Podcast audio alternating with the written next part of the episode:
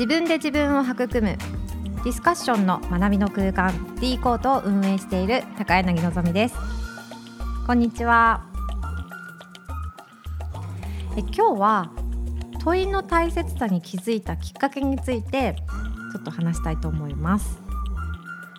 あの問いの大切さというかですね。問い方の大切さというか そういった話をちょっと今日はしたいんですが私が小学校1年生の頃のちょっと話をしたいんですが、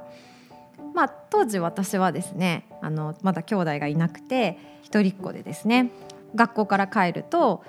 こう初めてもらった自分の部屋で6畳ぐらいなんですけどベッドと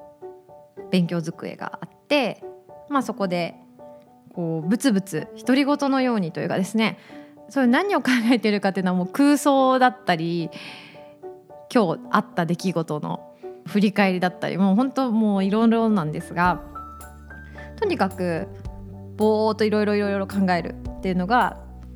まあ多分好きだったというよりそれがなんかこう習慣というかですね自分にとって当たり前のこう時間だったんですね。でこれが結構ずっと続いていてですねあの対人関係でいろいろと問題というかですねいろいろな出来事になっていったお話をちょっとしたいんですが大学時代、まあ、大学入学してすぐなんですけど、まあ、まだみんなこれからだよねって感じの まだこうあんまり深くもないけどこうちょっと意気投合した女の子友達4人でカフェテラスじゃないですけどこう広いですね。100人ぐらいは入れるだろう。こう自由に座っておしゃべりできるようなところがあってそこでみんなで飲み物とか買ってこうべちゃくちゃおしゃべりをしてたんですけど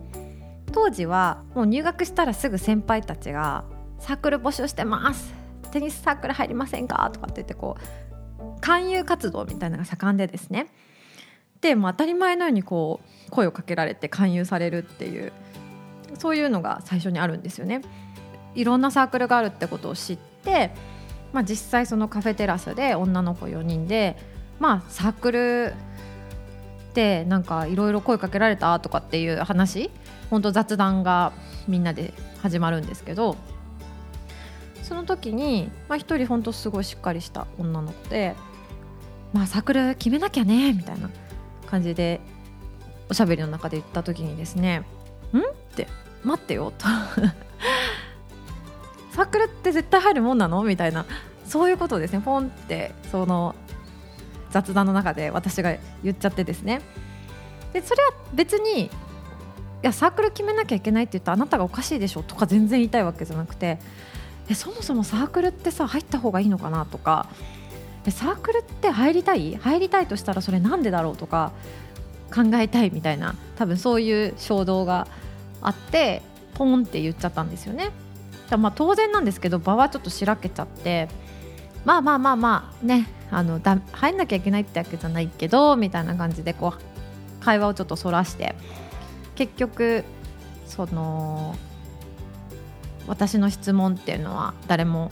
別に答えるわけもなくまた別の話になっていたっていうでもこの時結構違和感あったんですよねなんか私はただいろいろ考えたいんだけどな。場にふさわしくなかったかなみたいな。なんかそういう感覚は実はこのカフェテラスの出来事以外にでも他の友人との話とかですね。いろんなところで結構怒ってたんですよ。で最終的な決定打がちょっと当時付き合って間もない彼にやっぱり付き合いたてなんでいろんなお話をするんですけどその時もですね当時私はなんかちょっとあのはっきりは覚えてないんですけどアメリカの政治家なんかがすごい気になっていて結構アメリカの政治についてなんかこうだあだあだこう思ったんだこう考えたんだみたいなそしたらその彼からバーンと「もう望み考えすぎだよ」みたいなことを言われちゃったんですよね。でそれが笑いながらとかじゃないんですよ。もう考えすぎだよとかじゃないんですよ。いやもう考えすぎだからみたいな。すごくそのシャットダウン的に私はすごく感じてですね。それで私どうなったかっていうと私激怒しまして。もうすぐ分かりましたが私はその時気づいたんですけど考えすぎるっていうことを初めてこうやめろとは言ってないんですけどそれがダメみたいなことを言われた時になんか相手を敵認定しちゃったんですよね。だからある意味考えるっていうことをできない相手は敵だみたいにちょっと当時は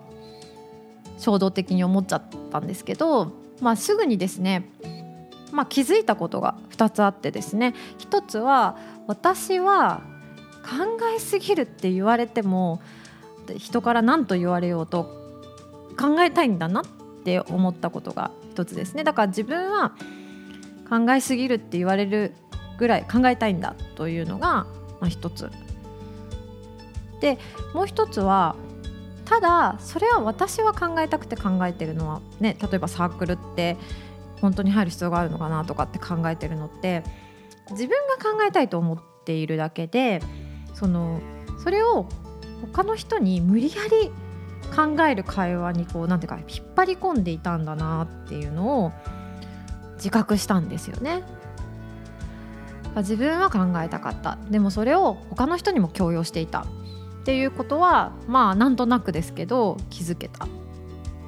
それでも話したいというですね。めんどくさい性格ですね。だったら一人で考えろってなればよかったんですけど。でも誰かとそれを考えたいんだと思った私はですねなんかこうちょっと問い方を変えてみたんですよでどんな問い方に変えたかっていうとこうお題風な問いかけというかですねまあ、さっきの例で言うと例えばサークル決めなきゃねって言われた時に「えなんでサークルに入りたいの?」とかっていうのはすごいなんかちょっと攻撃的にも聞こえますよね。それをあ確かにじゃあじゃあそのいいサークルの見分け方ってなんだろうとかですね。うん、サークルに入るとしたらじゃあいいサークルの見分け方って何とかって言えば多分そこまでそのみんなも嫌じゃなかったのかなとですね。実際お題風に問いかけをこう変えてみたらやっぱりこう友達の反応も変わっていったんですよね。前はなんかこう面倒くさそうにされたりとかこういつもはこうふざけた話ばっかりするあの男の先輩がいたんですけどこうその先輩はそれこそ私のこういうところをですね。はいはい面倒くさいみたいにですねこういつも反応してたんですが実際このお題風の問いかけになったらすごいいろいろ話してくれるようになったというかむしろ一番こう熱く語ってくれるというかですね。ちょっと問い方を変えるだけでですねお互い気持ちよくちょっと深い話で先輩の考え方を知れるそんな話がなんかできるようになったなって感じたんですよね。でこのお題風の問いかけのおかげでこう私の面倒くさい性格がですね考えすぎってこう言われることなくこうみんなと話せるみんなと考えれる、まあ、一一助になったかなってこう今振り返ると思います。まあ、こんなですね問いの大切さに気づいた大学1年生の、まあ、最初でした。それでは皆さん価値観の交換で自分で自分を育む D コードにぜひ遊びに来てください高柳のぞみでした